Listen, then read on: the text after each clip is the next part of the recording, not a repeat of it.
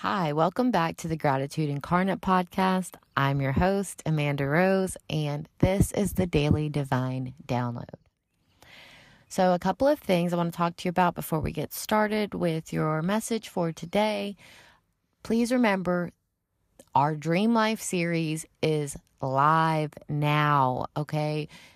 In just a few minutes after I finish recording this episode, I will be beginning to record today's episode that will be released today at 2:22 p.m. Eastern Standard Time. Today's episode is about your dream house. I'm very very excited about this. This is personally my favorite um, from the series and I'm really looking forward to bringing you those affirmations this afternoon. So make sure that you're following the podcast. But just in case you're not, or if you don't want to receive notifications, just remember the podcast is going to be airing today at 2:22 p.m. Okay?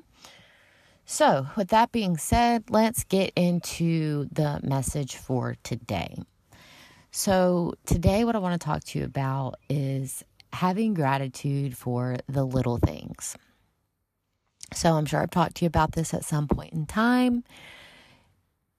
But I feel like sometimes we tend to take those little things for granted. You know, like just being able to go into your kitchen and turn your faucet on and have running water come out.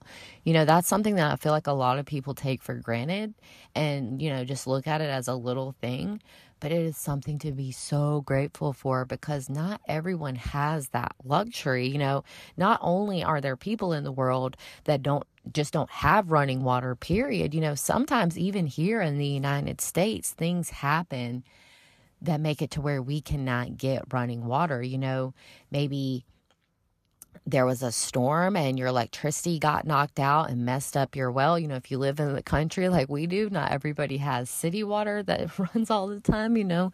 So if you like where we live, we have a well and it runs off of electricity. And, you know, sometimes things can happen that make that well stop pumping water up to it and into the house.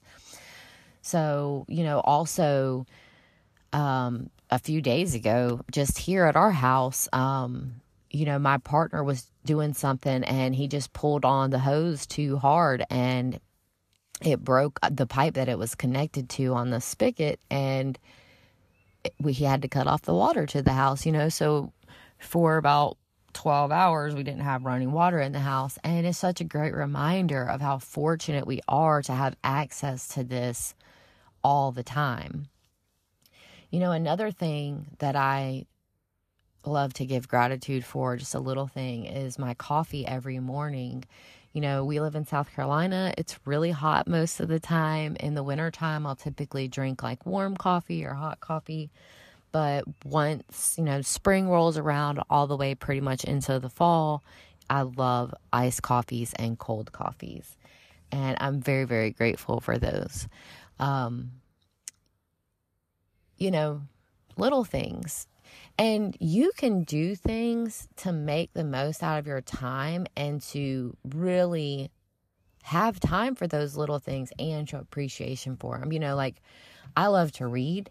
So, you know, when you're like, for example, when you're waiting in the car line for your kids to get out of school, that's a great time to just catch up on like 10, 20 minutes of reading, you know, however long it is that you're waiting there, you know, just take full advantage of that. And so not only are you getting to enjoy that moment, but you're also showing the universe, like, hey, I'm really making the most out of my time and I'm really grateful for everything that I have.